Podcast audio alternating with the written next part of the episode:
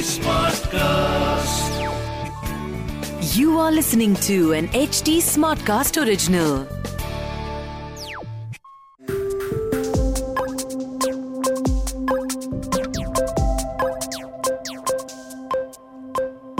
मैं आपसे एक सवाल पूछता हूँ आपको सबसे पहले क्रिप्टो करेंसी के बारे में किसने बताया या कहाँ से पता चला हो सकता है आपको किसी दोस्त ने बताया हो हो सकता है आपने न्यूज़ में देखा हो, या हो सकता है किसी रिलेटिव वगैरह ने बताया हो, या किसी कलीग ने बताया हो, या क्लासमेट ने बताया हो।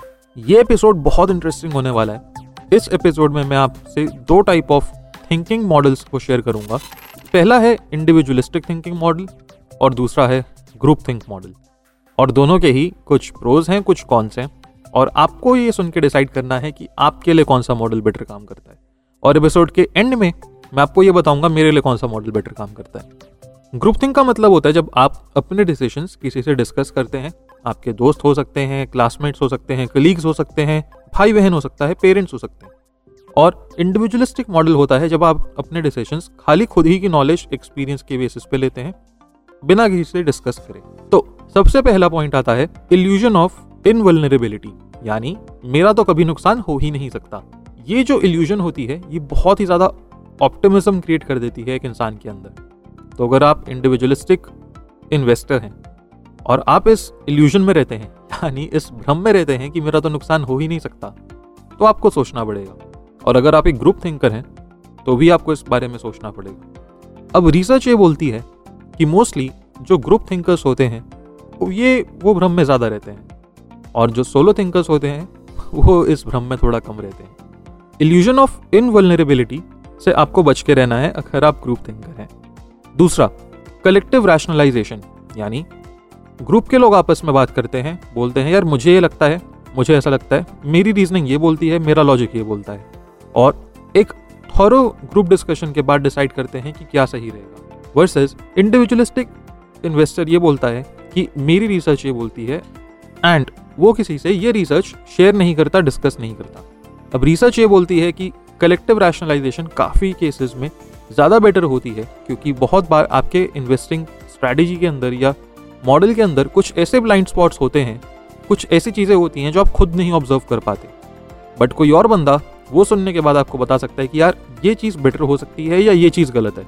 वर्सेस जब आप किसी पीयर के साथ या किसी और इंसान के साथ अपनी थीसिस को, अपने एनालिसिस को डिस्कस करते हैं तो उनका फीडबैक काफ़ी केसेस में उस चीज़ को बेटर बनाता है। नंबर थ्री मोरालिटी यानी मॉरल वैल्यूज़ ये बहुत ही इंटरेस्टिंग है और मेरा पर्सनली फेवरेट रहता है। जो ग्रुप थिंकर्स होते हैं, वो ये डिसाइड करते हैं कि उनके डिसीज़न के लिए अंडरलाइंग मॉरल वैल्यूज़ कौन कौन सी रहेंगी। उनके डिसीज़न इस चीज़ पे डिपेंड होने के साथ साथ कैटेगराइज होते हैं एथिकल या नॉन एथिकल एक इंडिविजुअलिस्टिक इन्वेस्टर काफ़ी बार इस चीज़ को छोड़ देता है। एंड मेरा मानना है, जहाँ पे मॉरल वैल्यूज़ होती है, वहाँ पे रिसर्च कुछ भी बोले, सही, गलत, आपके ऊपर डिपेंड करता है, क्योंकि मॉरल वैल्यूज़ आपकी हैं।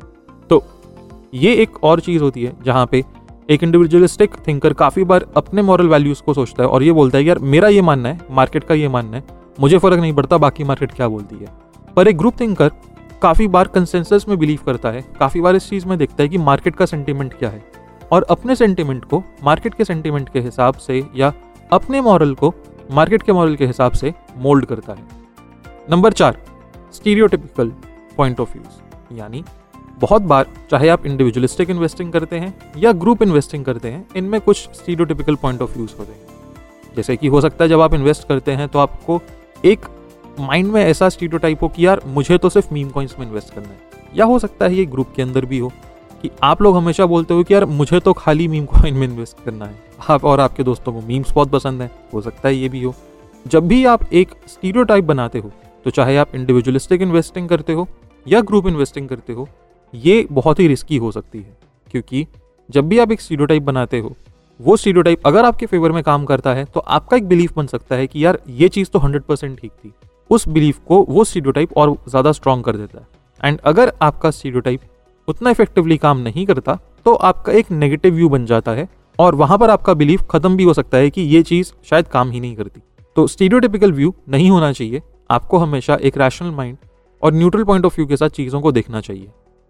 अगला पॉइंट सेल्फ सेंसरशिप यानी आप बोलते हो कि मेरे को अपने सारे के सारे मॉडल को खुद से ही एनालाइज करना है, खुद से ही व्यू करना है और खुद ही से डिसाइड करना है कि ये ठीक है या नहीं.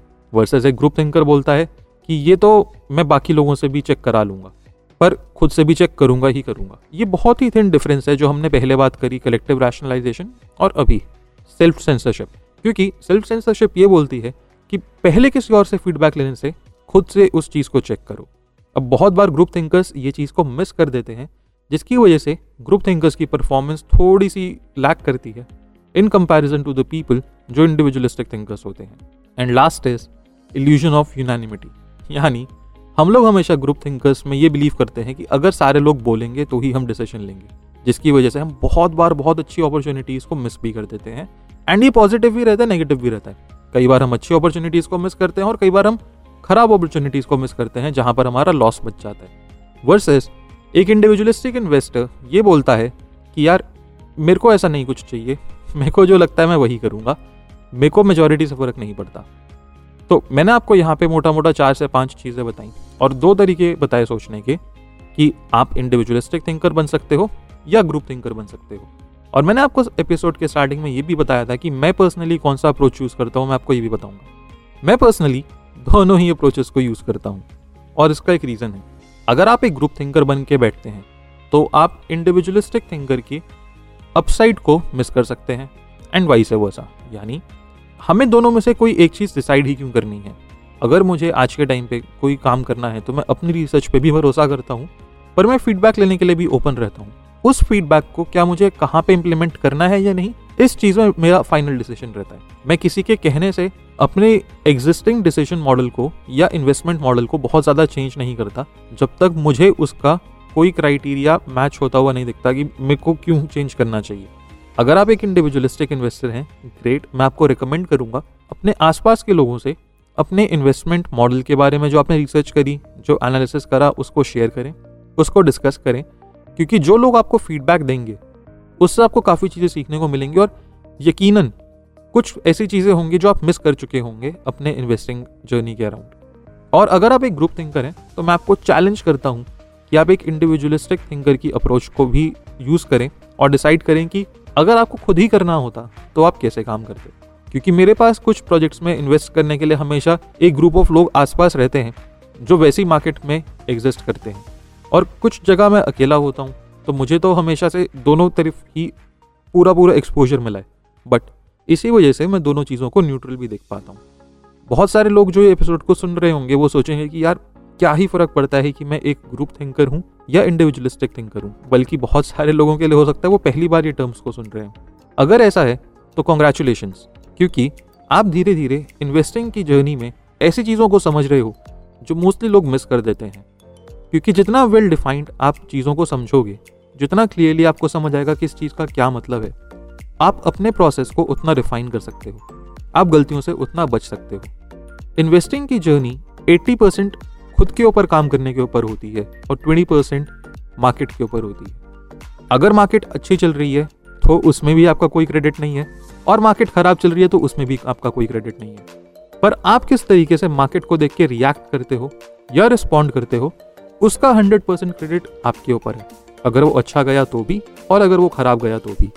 इस वजह से इन्वेस्टिंग के दिग्गज वॉरेन बफे ये बोलते हैं कि 80 परसेंट टाइम आपको खुद के ऊपर लगाना चाहिए, खुद के स्किल्स डेवलप करने चाहिए, खुद के बाइसेस को समझना चाहिए, खुद की प्रेफरेंसेस को समझना चाहिए, और खुद के मॉडल्स को डेवलप करना चाहिए।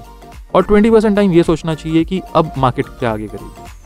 तो मैं आशा करता हूँ, मैं उम्मीद करता हूँ क्रिप्टो करेंट के इस एपिसोड में आप ये चीज़ को समझेंगे, और आगे ऐसे बहुत सारे एपिसोड्स आएँगे जहाँ पे हम ऐसे अलग अलग टॉपिक्स पे बात करेंगे। ये जर्नी नहीं होगी but at the same time हो सकता है सुन के एक्साइटमेंट हो, या हो सकता है सुन के थोड़ा सा ऑड भी लगे। पर मैं आपको रिकमेंड करता हूँ, जो भी इमोशन है, उसके साथ बैठो। सोचो मुझे ऐसा क्यों फील हो रहा है। रश में कोई चीज़ मत सोचना।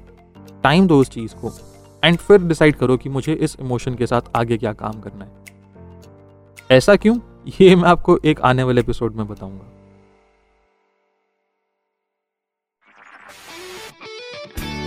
This was an HD Smartcast original. HT Smartcast.